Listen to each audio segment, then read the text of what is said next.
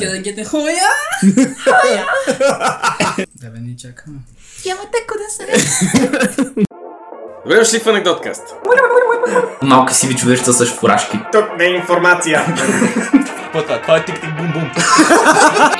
Отворих една стара врата, там имаше две бъчви за зеле. Стрелях в едната, а от другата изкочих мет. Облачно с риск за куршуми. Тези физиономи са запазени с само от микрофон. И майка ми така каза. Това, драги слушатели, се нарича сатира. Дупките свършват изненадващо хора. О, да, ние сме взели леки момичета. Искаме да купите долари. Не е страх, не. Мене не е страх. Има шапка за бога! Ръши в анекдоткаст, единственият подкаст с японско крило.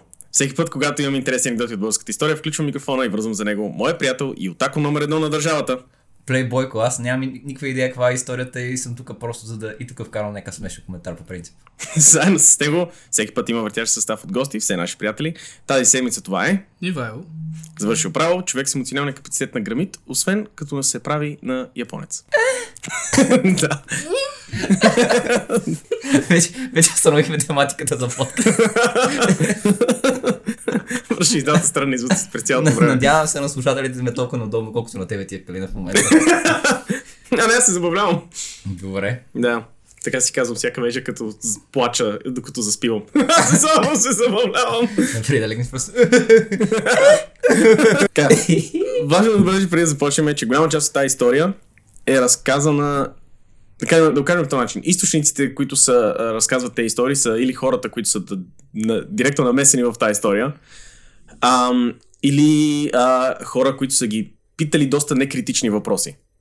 Тоест, нямаме много обективни... Много обективни факти няма в тази ситуация. Колкото нещо може да бъде обективно в тази ситуация. Да. В историята им. В България като цяло.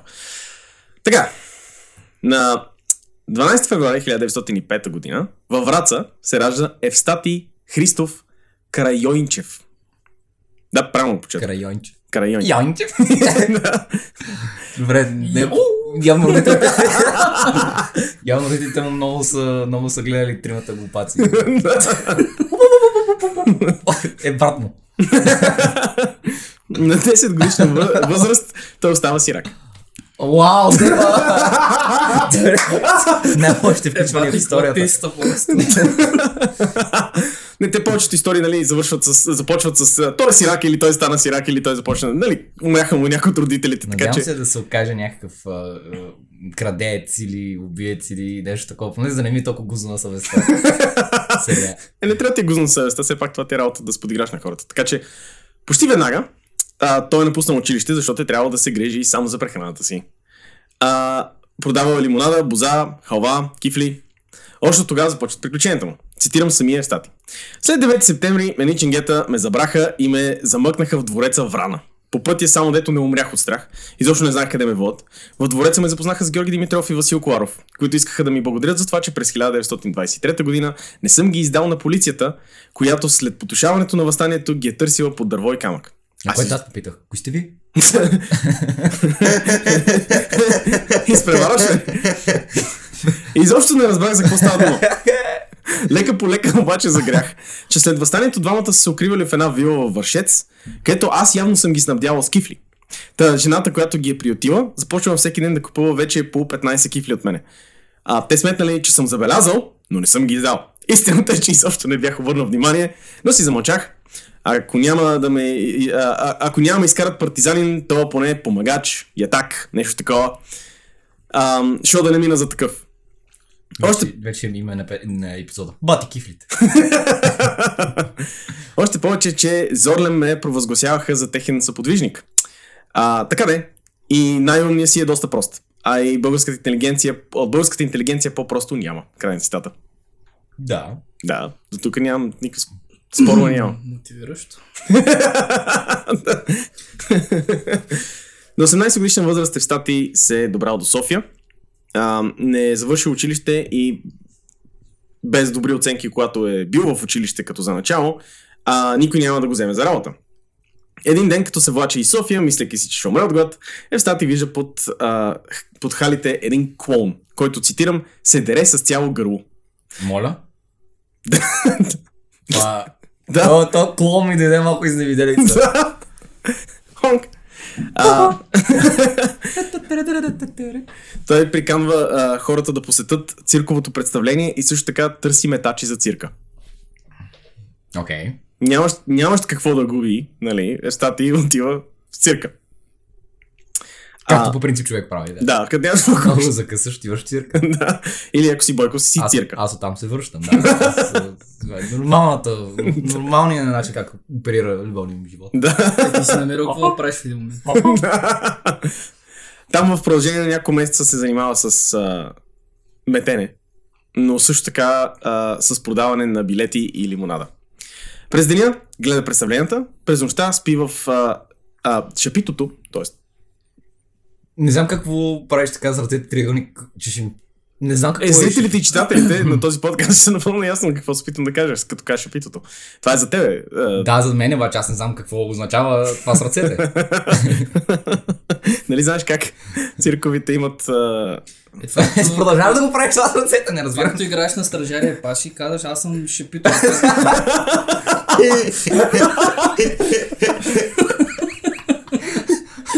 За тебе не може, аз съм юрта.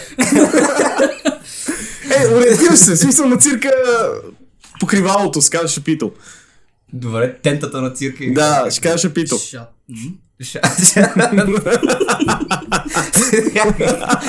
Не, това е исторически подкаст, тук не споменаваме тази песен. Между другото, Румънец и Енчев, ако искате да задействате с нас, звънете ни на телефон 088 шатрата. Между турбоници е, че ако искат да таше по-тъзно. Това ще бъде много. Ще сте добре дошли. Но... Всъщност не знам какви за турбоници е, че това са някакви нацисти в свободното си време, не знаем. Но през нощта спи в шапитото, свит под някоя пейка. Като от всяко представление Евстати най-вече е харесвал и е бил привлечен към фокусите. С този цирк по това време гастролирал французин на име Делоне, който се представлява като мистериозният турчин. Тябълко французин. Да. Който се представя. Да, не аз. Ами то французи са най-мистериозните турци. Аз не виждам мистерио, това е мистерио. Турчи ли? Не се знае. Аз като се представям като мистериозни азербайджанец. Зачу от хората. Евстати разказва как постоянно се е въртял покрай мистериозния турчин. Опитваш се да научи как да прави фокусите и илюзиите му.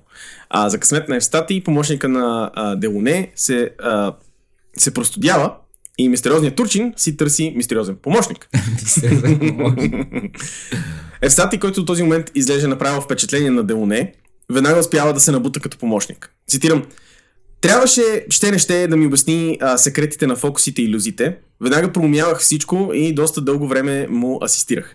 Накрая си замина и ми остави една илюзия, която беше много обемиста и той не можеше да вземе със себе си. Много по-късно разбрах, че тя е измислена от велики американски илюзионист Хари Худини и се нарича метаморфоза.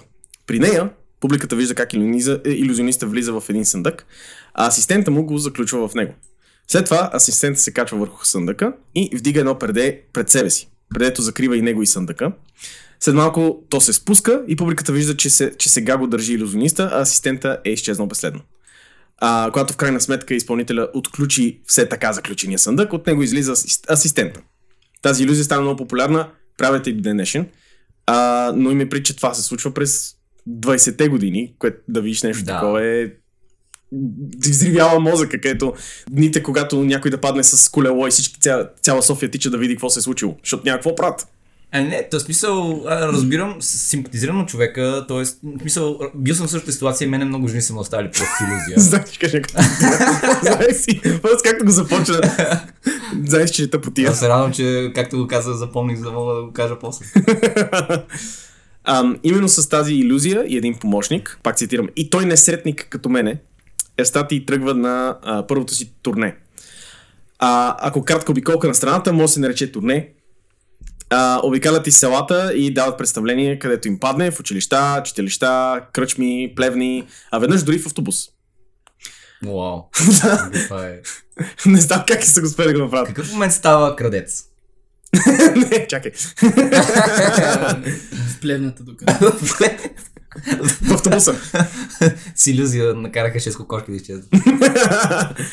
Това е време преди радиото и масовите комуникации. Единствената забава е какво се случва в селото, което значи, че посещенията на магове... О, да. Те ще са по 7 деца всеки. Защото е скучно. Някакво прат. Това значи, че посещенията на магове като Евстати веднага водят до популярност. И той става много бързо, започва да си изкачва като популярен маг. С изключение на един път, когато Евстати се събужда и пред вратата му вижда, цитирам, опашка от куци, кьорави и сакати, които искаха изцерения от мене.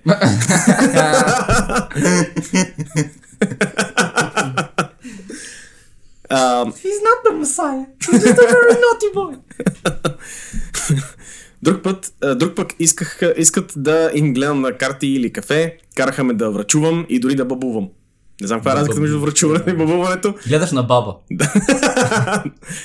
не знам как се гледа на баба. Просто казваш, доведи баба си у нас и по бръчките и казваш лицето, просто казваш. Очаквате много... Старост. Не знам. Няма поскритите бръчки. Те са най-точни. You're disgusting. Не знам, мога да като травометъра. В едното от селата са решили, че той е истински магиосник и са му се нахвърли с проблемите си. Мисля, че кайто са запитали да го запарат на клада. Чакай. Това е стресна му младия Евстати, който не е искал да лъже хората, защото той самия казва, че илюзионистът не е измамник, той е артист. Но при опита му за бягство е уловен от местите и принуден да остане, което го принуждава да се изкачи и да скочи от покрива на къщата, в която е държан, навеквайки си крака и зарязвайки единствената си илюзия, която е този сандък на Худини. Да. Цитирам. Бягах, накуцвайки през полето и плачех за загубената си илюзия. Знаеш ли какво е реквизит и как илюзиониста се грижи за него? Как му трепери? Един прочут илюзионист, Великия Лафайет, като видял, че при пожари на театъра му изгарят реквизитите, взел, че и той се хвърли в пламъците и изгорял заедно с тях. Да и аз така, колко ревах тогава, нали, не се е хвърлил в пламъците да си, не се е върнал, взем просто ревах. Просто усетил го на емоционално ниво, не е нужно той да се лубил. Имало време, в което се е покрил и започнал да планира. Направил е нескопосени чертежи на илюзията, пък още две, които измислил в процеса, и към 1928 година намира дърводелец, който да ги изработи. Тъй като чертежите му не били особено точни, намерил си още два асистента, които да му помагат с всичкото, защото не са били напълно добре работещи илюзиите. И отново тръгнал по селата с трите си илюзии и ново име. Мистериозният Сенко. Понеже мистериозният е явно върви в семейството. Не, поне не е някаква странна етническа принадлежност. Да, мистериозният грък. Постепенно създава цял спектакъл. Поставя над 20 илюзии и 40 фокуса. Трупата му набъбва на вече 10 души. Някъде в процеса, на един от плакатите, не намират място и съкръщават името му на Мистер Сенко, което се превръща в псевдонима му. Да. Ти знаеш за какво става дума? Чувал съм за него. Вау! Някъде. Вау! Има някаква информация някъде в къл ми, просто още не е... Аз съм шокиран. Разпознавам името. По-шокиран съм от това, че ти го разбираш, отколкото японските... Да.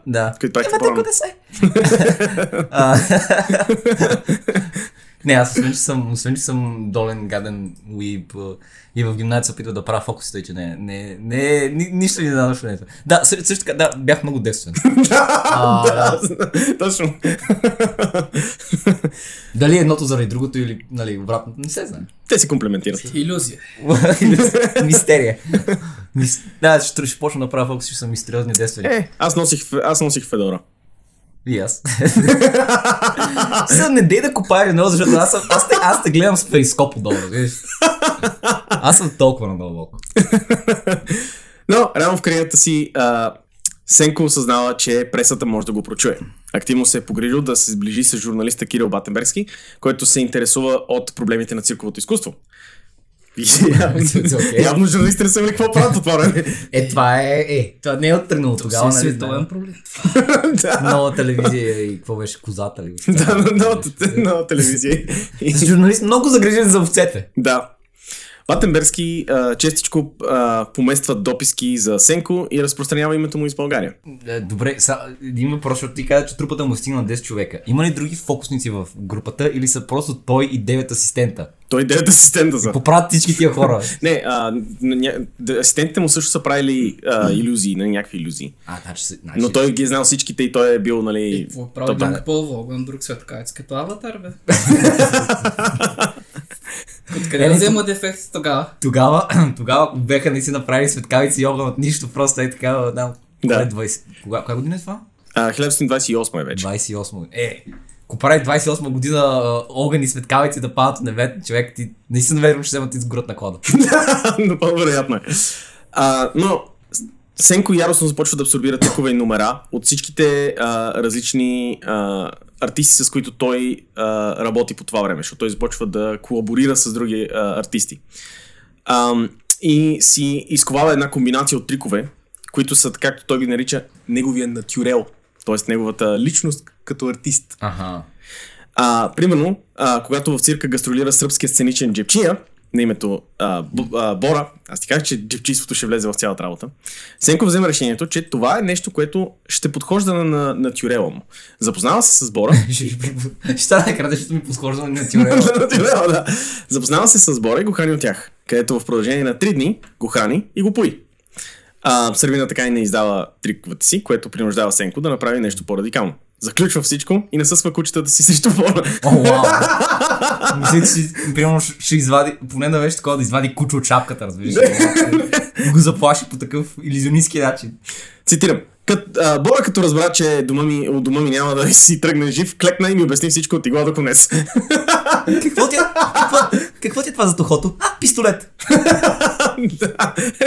Как е такова? Той... искаше да научи тези умения, следователно го заплаши, че ще го убие. Да, нали ги знаеш артистите? Да. След като Бора избягва, Сенко прекарва месеци да тренира джипчийството в подготовка за сцената. В източника, който четох, се намеква, че Сенко е практикувал по улиците и трамваите на София, което изобщо не би ме изненадало. Да.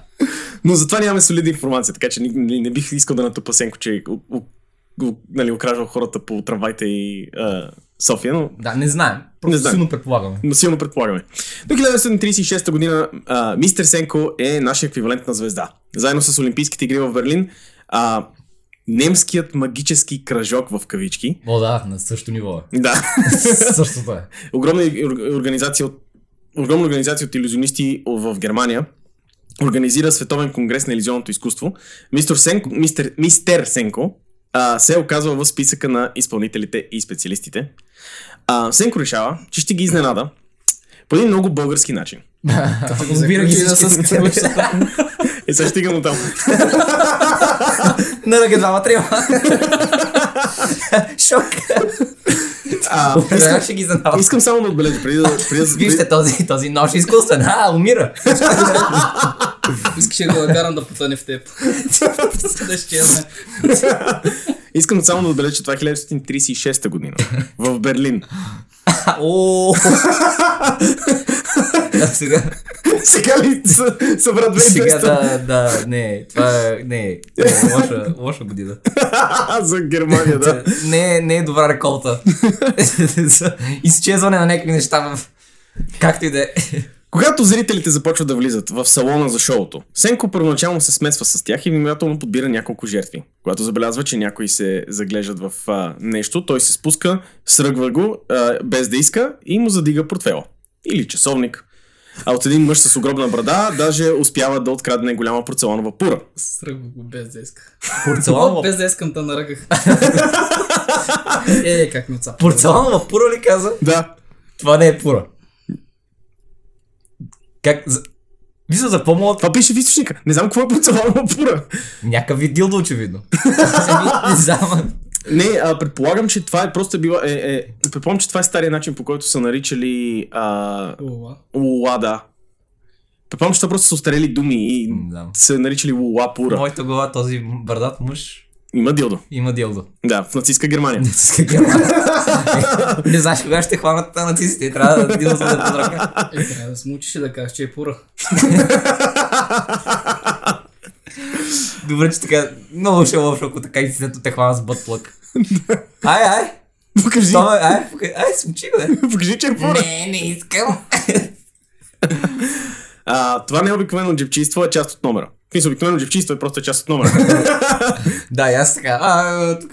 И Бойко Борисов така. Реално си чест да ни преса част голяма илюзия. Благодаря за участието. Драги зрители, сега слизам от сцената. Да. Пешо? Краде пари и се появяват внуци. Да. Цитирам. Първо време пред портала спряха три големи лимузини. От предната и задната наскачаха някакви бабаити в черни униформи и се хвърлиха да отварят вратата на средната кола. Нашия обрал Хитлер. Чакай, оттам се... Оттам се извъкна един шупар в бяла униформа. Имаше най-малко 1 кило ордени по гърдите си. Много хубав кортик носише. Останаха ми очите в него. Викам си: ай сега да видим, Сенко, можеш да му отмъкнеш кортичето. Какво е това? Кортик, ако не се вължа, беше такова, което се слага отгоре на сабията и виси като... Слага се отгоре на сабията и виси. Абе, нещо би било забелязано, ако се открадне. Човека за сабията, нека ограбя него. Това е гениално. Сенко се прокрадва до фигурата и... Ще бил в бяло за това. Не е от лошите. Не е от лошите. Ако си мисля, че е това, който си мисля, не знам дали не е бил от лошите. Сега ще виж. Сенко се прокрадва до фигурата и бабаитите покрай човека го мушват да се разкара. Което само ядосва Сенко. Там само мушкат, братле. Мушват го с лакти, нали не, с ножове. Там нали тук ками. С порцеланово дилдо. Да. Което само ядосва Сенко. Не е порцелана пура. Не го преваш. Да, то е едно и също. Порцелана. Да, е. Което само ядосва Сенко, който решава, че вместо белия шопар ще накаже бабаита, който го е бутнал. Докато бабаита... Ще го разлят по тротуара, обаче само се ядосал. Няма да е Хитлер, ще е Гьобелс. Докато бабаита отдава чест на фигурата, която пазят, Сенко му отваря кобура и измъква пиштола. Какво може да се обади? И тук свършва нашата история, дами. Добре, той знае ли къде се намира? Не мисля, че осъзнава. Не съм ли по-случва в Германия? Не мисля, че осъзнава. Шоуто започва и Сенко веднага се хвърля пред публиката с малко немски думи, които знае. Отива до един човек, пита го колко е часа. Човека гледа ръката си и се стряска. Сенко вади с усмивка. Малко изостава, но е чудесен. Публиката се разсмива. Сенко продължава с шоуто, като си прави фокусите и номерата. Но по някое време забелязва човека с брадата и вика: господине! Да, вие с брадата! И Стани се обажда. Вика: дайте да запалим по една цигара. Съжалявам, пуша само пура. Чудесно! И аз пуша. И Сенко вади неговата пура. Газа си. Човек се... Кафялата пура. Не, това сигурно е бил момент, защото той като го извадиш това, като го извадиш пред публика, това и той е такъв: това е пура! Но човек се втрещава, рови си по джобовете, рипнал и изкрещава: това е моето! Върнете ми го веднага! Цитирам. Зрителите онемяха, когато след това започнах да раздавам откраднати на входа предмети. Те направо изкукуриха, ушашави ги. Не можеха по никакъв начин да си обяснят как всичките тези неща са попадали в мен, защото аз видимо не се бях доближавал до собствениците им, въпреки че той... Да, видимо. Видимо се е доближил. Видимо е ключвата дума тук. А той сигурно е само ял шемар, като воле топка. Волейболна топка са го подмятали. Бък, ей, ти си човека, който пляснах. Наръгах. Стръгах. Какво се живе? Колко пъти? Познавам те, наръгах те. Преди вестно време. Познавам един дете, също го бях наръгал. Много прилича на теб. Мата умря. Накрая се отправих към правителствената ложа, където се пъчи развеселената фигура в бяла униформа. Господин Гьоринг, вашият хранител се заплеси. Трябва час по-скоро да го нападите, защото те правеха шпалир А аз успях да ги обезоръжа. Уверете се сам. И изважда пистолета. Пред Гьоринг! Знаеш, това охраните са на къде отива. Да, аз знам какво се случва с това охранител. Измъкнах пишола и го подавах на почервенелия му притежател. Той се пипна за кобура и се хвана за главата. Залата обезумя. Избухнаха фронетични аплодисменти, а Гьоринг скочна и викна: "Das ist eine große Schwendler." Това е един голям мошенник, измамник, да. Заради тази джебчийска проява, мистер Сенко се изстрелва в първите редици и за малко се разминава с първа награда на състезанието и куршум. Да, да. Вторият на немски хумор от 36 година. Да. Спомняш ли си Ото как го хладех, нали, докато спеше и го изнесахме в минато поле? Никога няма да му забравя пижамите. Ще ми липсва. Доста добре се позабавлявахме почива и в мирото. Но немски илюзионист Алоис Каснер успява да изчезне цял слон и група от 40 човека в ярко осветена сцена. Нещо, което, нали, сценичното джебчийство няма как да победи. Да, освен ако Гьоринг не носеше слон в джоба си. След 9 септември, вече популярен, както споменах вече, е завлачен пред Димитров и Коаров.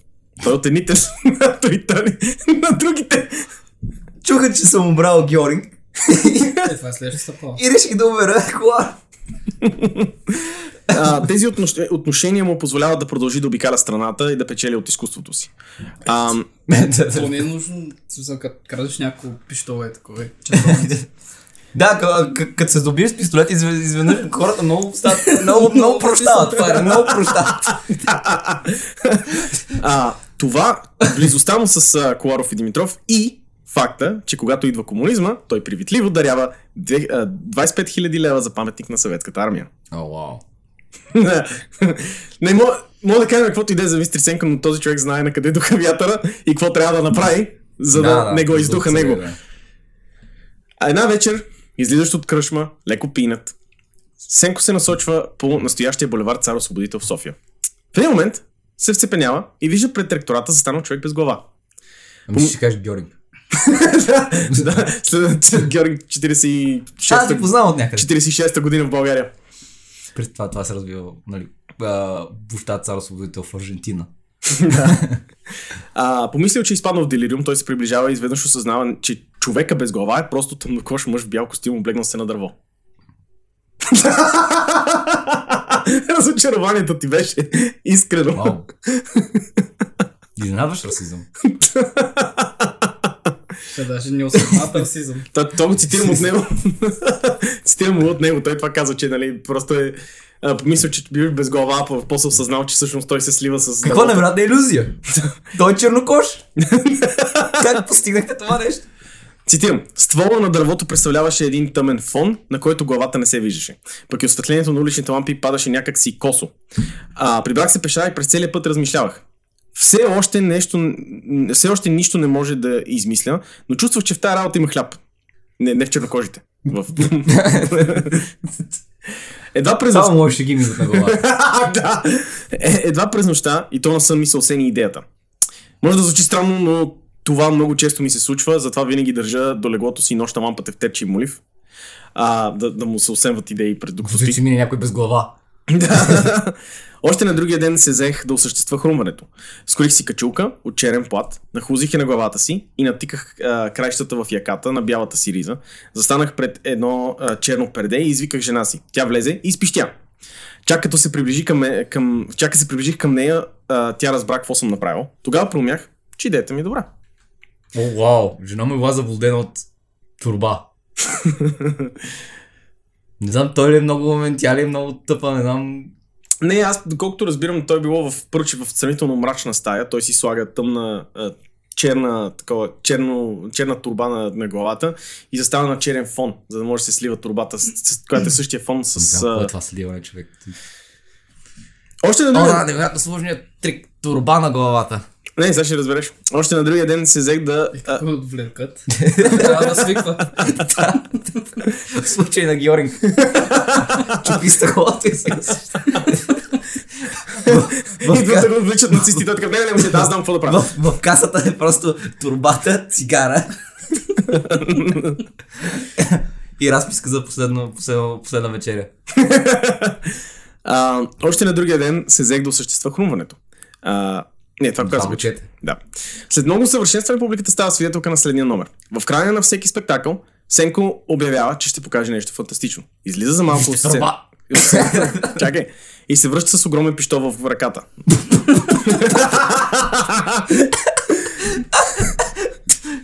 Искам какво да кажа тук. Да, няма какво да кажа. Да, вижте какъв трик.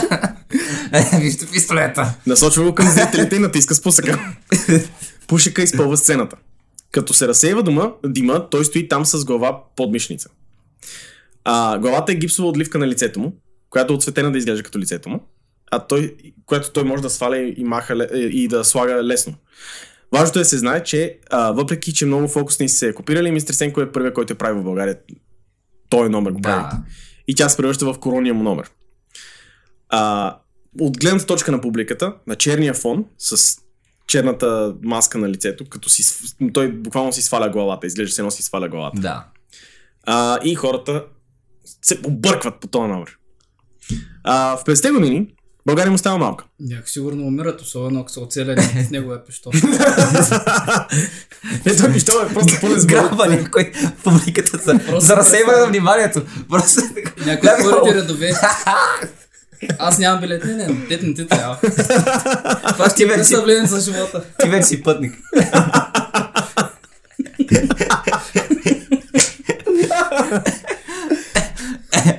Колко хора са умрили на негови представления просто. След Гьоринг, поне един не се е спазач. Всичките от пистолета на Гьоринг. Поне един от те се стък покрай Гьоринг са си отишли благодаря на неговото представление. Със сигурност не минава за поне.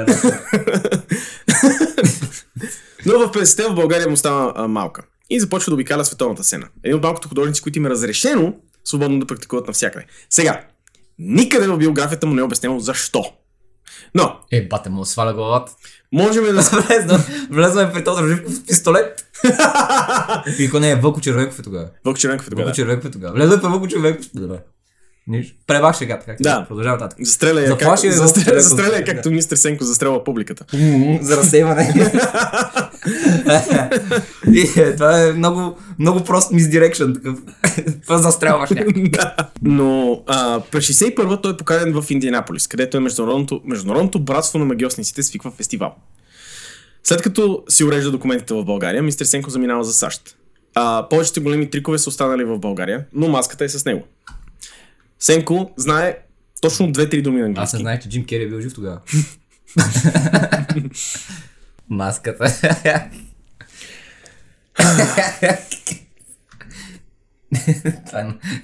Това е наградата за най-тъпа шегата.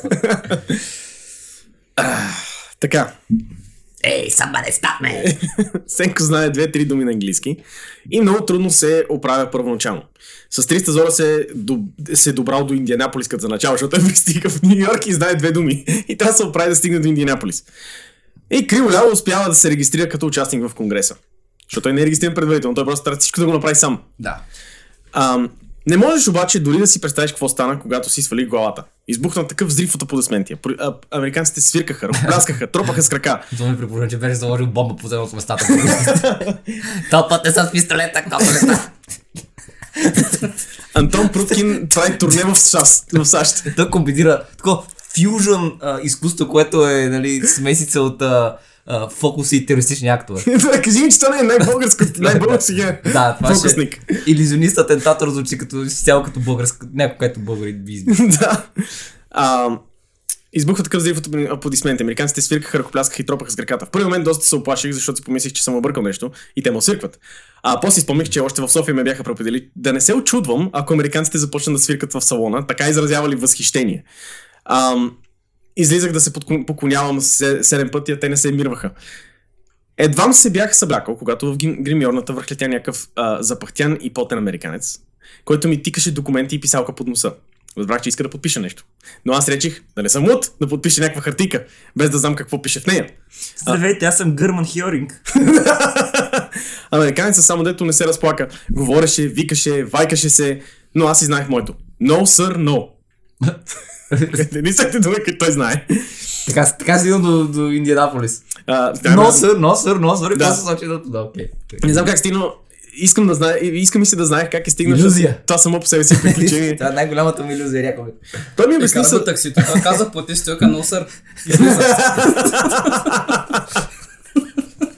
Той ми обясни със знаци да почакам и хукна на някъде. Със знаци. Извади стоп. Просто стой, чакай. След малко се върнах... С знаменца. Да, с морски знаменца. След малко се върна с едно куфраче и ми го подаде. Тази бамбан е гръмна преди малко. Отворих и хоцнах. Беше пълно с долари. Окей. Ще моята бомба. Не очакай да се видим отново.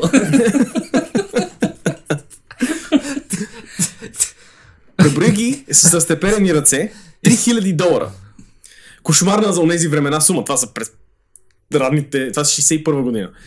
3000 долара са и доста пари. Не е като кошмар, колкото бомба. Ама. Да. Американеца пак ми поднесе хартиката и вече подписах. За 3000 долара всичко подписваме. Разбрах, че това е разписка за парите. Грабнах куфърчето и хукнах. Да, той просто. Той обаче ме настигна и ми натика в една кола.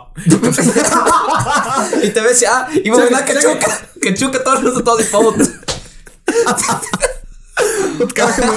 Откараха ме в друг хотел и ме настаниха в луксозен апартамент. Пренесоха и вещите ми там. На другата сутрин, това надушва ли те на Володя Стоянов? Да, не. На другата сутрин този американец се връща и настанява мистер Сенко в самолет, който го запраща на някъде. Сенко притеснен не знае къде ще кацне. Но там видял един картон, на който на кирилица пише Сенко. Това го успокоило малко. Кацно. Монголия казва на... Монголия каца в Монголия, бат. Посрещнал го там руски емигрант, с който криволяво се разбират. Той му обяснил, че се намира в Холивуд. Там са го букнали да си покаже илюзията на шоуто, на шоута, организирани за звездите на американските филми. Той просто него просто го слагат на един самолет и го спрашат някъде такъв. Окей, това е живота ми вече. Време ли да си махна качулката? Русакът го успокоява, че звездите, макар и световно известни, са много мили хора. А Сенко си няма и представя какви са те хора. Какво е за фона шибат къмшици? Той в Репска си казва, нали, ще... Нали, примерно, сега не се сещам кой беше актьора, точно му каза нещо стилно. Там ще направи шоу за Мерилин Монро и еди кой си. И той е такъв. Да, добре. Не съм я чувал през живота ми. Радвам се за нея. Вискаш колко худно храна. На другия ден... Само защото Мерилин Монро е купувала кросани от него. И той няма издава. Кефлички, бе. Няма издава. Кросани са буржуазни. Да, кросани са буржуазни. За такова да стрелят. На другия ден Сенко изнася шоу за звездите и накрая си сваля главата. И е... Накрая си сваля главата. Чувала. А сега се остави бутилка уиски, ще си махна главата. И е викан за няколко биса. Цитирам. Как се напива толкова бързо? Той има някаква супер сила. Не, той просто е българин. Цитирам. В гримьорната се повтори позната сцена. Друг американец ми поднесе парче хартия и писалка, но аз вече си знаех моята песен. No, sir, no! Този път обаче направих международния знак. Потривах палец и показалец. Американецът веднага изхвърча от гримьоната и след малко се върна и той с куфарче. Отворих го и на мен ми прилуша. Бомба! Този път беше бомба! Когато преброих парите, бях пувнал в пот и този път бяха някъде към 3000. Сега като си спомня за тези времена, прихвам да се смея, те хората сигурно са ми давали първоначално чекове, но аз съм пил магаре и толкова ми е била къла. Възможно е. На другия ден на Сенко му плащат да ходи по улицата в Холивуд и се прави, че си сваля главата пред TV камера. Окей. Впоследствие Руснака му обяснява, че ще се опитат да направят монтаж, което той изобщо не знае какво значи. И накрая на седмицата го водят в прожекционна зала, където му показват как е монтиран да изглежда все едно наистина си сваля главата, заедно с шоуто, което също е било записано. Да. Да. Но и той вика, вкарват ме в една зала и аз ги гледам. Вика, хода си по улицата и някакви. И се правя, че свалям главата. Не правя номера, просто се правя, че свалям главата. И вика, са събрали един тон хора покрай мен да ме зяпат. Викам, какво ме зяпат толкова с тези хора? А те са такива хора, които просто... Статисти, които са там. Какво ме зяпат и статисти? Представяш си. Не, просто не знам, че се случва покрай него. Какво ще ме зяпаш? Поглеждай! Представя си след някоя година. Някаква ти екшен зведите като изперка вече това. Примерно Вин Дизел. Попро тия хората. Господин Дизел, това са статисти. Обеда се махат. Последният проблем, който мистер Сенко има преди да се прибере, е как да внесе парите обратно в България, без да ги загуби в процеса. Още в Америка... Фокусник е. Още в Америка се ражда една идея. Вместо да ги разнася със себе си, той някак си успява да обясни на Мерцедес, че ще им ги даде, а те да му изпратят нов Мерцедес направо в България. Парите били достатъчно, а Мерцедес се съгласили да пратят една кола в България. Окей, това е... Малко след като се е прибрал, Сенко е трябвало да се бори с митниците да му освободят Мерцедес. Да. Но успял благодарение на приятелството си с Живков. Всеки, да. Поводжа го няколко пъти Мерцедес. Насичава с много мечти и връзка с Тодор Живков. Благодарение на което също така е получил и названието Народен артист, което е специална категория в социалистическа България, което получават някаква допълнително заплащане. И явно правото да карат Мерцедес. След като се е завърнал от САЩ, е изнесъл специално тържество за Тодор Живков, което се наредил след... успява да се нареди на редичката. И е помолил момчето конферансие. Да. Ще обясниш ли на публиката какво значи момче конференсие? Момчето конфитюр. Не се сещам в момента. И аз също. Аз просто мисля за... Задавя думата просто в момента, мисля само за Бога. Той, който го е представил в шоуто. И той го помолил това момче да го представи за номера му като народният артист мистер Сенко. Тук трябва да се отбележи, че когато се случва това представление, той все още не е получил титлата народен артист. Това са на големите шаци. Аз съм новия председател на ЦК на БКП, мистер Сенко. Да, след представлението Живков отива при него и му казва: "Абе, Сенко, ти нали още не си народен артист?" На което Сенко отговаря: "Ми, то момчето се объркал малко." Малко по-късно получава титлата. Време ми. По време на дългата си кариера, за магическото си майсторство той получава званието Герой на социалистическия труд, както и най-високите ордени на държавата. Георги Димитров, Народна република България, първа степен Кирил и Методий, първа степен и много други отличия. Като се срещам на 4 очи с Тодор Живков, Сенко се осмелява да се обръща към него с колега. На въпроса защо, отговорът ми: "Аз правя за народа илюзии, а вие, другари Живков, не падате подолу."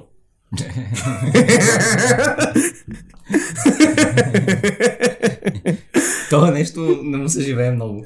Той е успял да ограбе Гьоринг, мисля, че... Там нататък всичко е надолу. Всичко е надолу. Няма какво да го стресне. Любимият номер е бил да оставя официални лица без часовници. Веднъж на края на срещата с министър-председателя Станко Тодров, след като е станал да си тръгва, вече към изхода на ресторанта Сенко му извикал: "Другари, Станко Тодров, колко е часа?" Министър-председателя се хванал с дясната китка и се върна обратно си вземе часовника. Просто казва: един часовник, пистолет, протовръзка, риза, гащи. Същия номер е с фил на Зеп Майер и Бекенбауер от западно-германски футболен отбор, като ги почерпи от тях. Това ли е номера? Паднахте в класическия трик "Пиеме в нас". Има сега махане на глава. Сега ще ви покажа как си махне глава. Сега ще го науча на същия номер. Има снимка за... направена е снимка от журналиста на Народен спорт. Първо се напиме, после вада пистолет. На Зеп Майер и Бекенбауер, които са от западно-германския отбор, такъв: "Това го взех от Гьоринг!" Искива не се въртаме повече в Германия, който е калот. Но Той е сниман в този момент от журналист на Народен спорт, който снима мистер Сенко, държащ техните часовници пред тях двамата. Има снимка запазена. Те за без глави. Те явно са били пияни. През 1965 година, когато той е навършил 60, подава молба за пенсиониране. След като сметнали социалните колко пари Сенко е вкарал в хазната, става ясно, че трябва да получи пенсия с колосалните 5000 тогавашни лева. По това време пенсиите са били между 60 и 260 лева. Да. Мистер Сенко трябва да получи 5000, защото е вкарал зверско количество пари в държавата, обикаляйки из Европа и света. Проблема е, че на Сенко му се дължат те пари, но някак в социалистическа България някой да прибира толкова пари е нечувано. Пратили въпроса до Политбюрото, където някой разходил идеята да се откажат пенсията под предлог, че той има прегрешение към партията. Спешно искат справка от Държавна сигурност за контактите на Сенко в чужбина, дали има за какво да се хванат и да го обвинат. Лично шефа на 6-то управление отговорил, че няма такова нещо. Това може да си направим заключение колко близък е бил мистер Сенко с шефа на 6-то управление. Шефа на 6-то управление. Което принуждава Политбюрото да му отпусне рекордната за България пенсия 1500 лева. Все пак са го отрязали. Да, просто без причина. Пак не цялата, която заслужава, но пак впечатляваща сума за времето. Когато почива през 1987 година, той е почетен член на Асоциацията на иллюзионистите в Германия, Франция и САЩ. Френското сдружение му връчва своята най-висока награда, ордена Робер-Уден.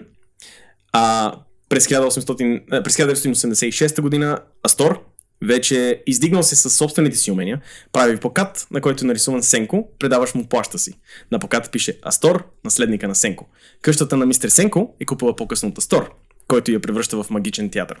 До ден днешен, въпреки че го знаем само като Астор, в уебсайта му пише мистер Астор в чест на мистер Сенко. Това е. Много насилие. Та индустрия. Много насилие и пиене. Искам да отбележа, че от всичките истории, които сме разказвали, тази може би най-the most feel-good история, която сме разказвали, като си има пред, нали, какво по принцип се разказва в този подкаст. Аз не знам, мисъл да те разходят така и в един момент се отбаваш в Холивуд и в един момент така трябва да се върнеш обратно в Народна република България. Да. Да. Okay. Няма проблеми. Моето заключение по принцип от цялата това, четейки всичките материали за него, е, че имаме супер стабилни връзки с властта. По това, което аз забелязвам. Защото нито 6-то управление, нито Тодор Живков, нито някои от всичките хора са се, нали, се бавали с него по някакъв начин. И даже са били такива, дайте му пенсията. Тоест, някъде там има много солидни връзки, започвайки от нали, това, че с кифлите на Георги Димитров едва ли не го изкарват партизанин, стигайки до връзките му с Тодор Живков, преминавайки през 6-то управление. Инструмент на революцията. Да, дикват. Вече се е излязъл от живота с гръмна трясък. като хората от публиката му. Ивко, искаш ли те намерят някъде зрителите по социалните медии или да те търсят? Читателите и там. Да не те търсят. Ти си знаеш, тебе си. Плейбойко, напишете просто някъде, ще ви излезе нещо. Нещо, да. Да, дали в Twitter, дали в... Няма значение. Дали в Twitter, дали няма значение. Да. Или намерете го в Twitter или... Да, набиращи известен сайт, няма значение. Намерете го в Twitter или в Twitter. Да, и аз, нали, там си махам главата. Благодаря ви, че слушахте. Историите за Анекдоткаст са проучени от мен, Калин, също знаем като Покривен дебелец в Twitter. Нашия комик е Playboyko, @boyko_comedy във Facebook, а аудиообработката идва от Мишаки, @Мишаки с цифрата 6 в средата в Instagram. Не забравяйте да лайквате и сабскрайбвате в тубата, да ни следвате в Spotify, да ни рейтвате в Apple Podcasts, генерално да правите каквото си иска от подкастинг платформата, в която ни слушате и най-вече да ни пращате на приятели, познати, врагове, ако ще да викате за нас от покрива на блока си. А сега, по-скучните неща. Източниците на днешния епизод. Хора и улици. Къщата на мистер Сенко. Предаване в БНТ. Мистер Сенко сам се коронясва за народен артист и щастливеца. Статии на доктор Боян Захов. Мистер Сенко разбива илюзията за Северозапада. Регионално краеведско дружество. Град Враца. Мистер Сенко. Аристократа на народа. Юлияна Семерджиева. Мистер Сенко от блога на Астор. Историята на българското илюзионно изкуство на Апостол Апостолов.